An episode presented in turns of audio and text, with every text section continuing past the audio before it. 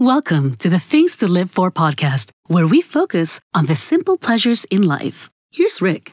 Hey there. Welcome to episode 99 of our little program.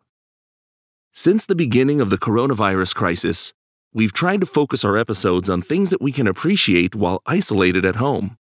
One thing I've done a lot of while in quarantine is listen to music, and I'm reminded how old songs are the ones that bring the most emotions. Listening to music from past years can take you back in time. A certain tune starts playing, and it brings you right there to your college days or your high school years. It can even turn the clock all the way to elementary. The right song can remind you of a specific place or event. When I hear certain Stevie Wonder or Michael Jackson tracks, I'm a kid again, riding in the car with my dad. Even if it's a tune that you hated back in the day, when you hear it, you can't help but reminisce even just for a second. Now, you don't even need to be that old to have a song from the past move you. It can be something from the recent past. As long as it somehow has a connection to a memory, you're suddenly right there.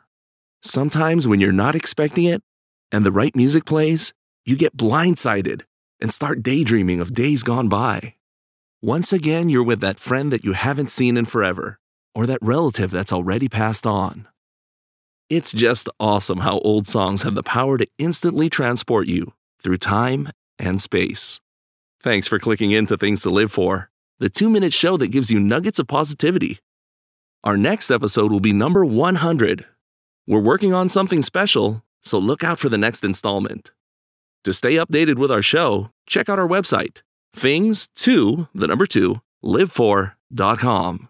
You're with Rick. Have a blessed day. This edition of the Things to Live For podcast is made possible by Daryl Woodz. Check out his music and videos at darylwoodz.com. That's D A R Y L, Woods with a Z.com.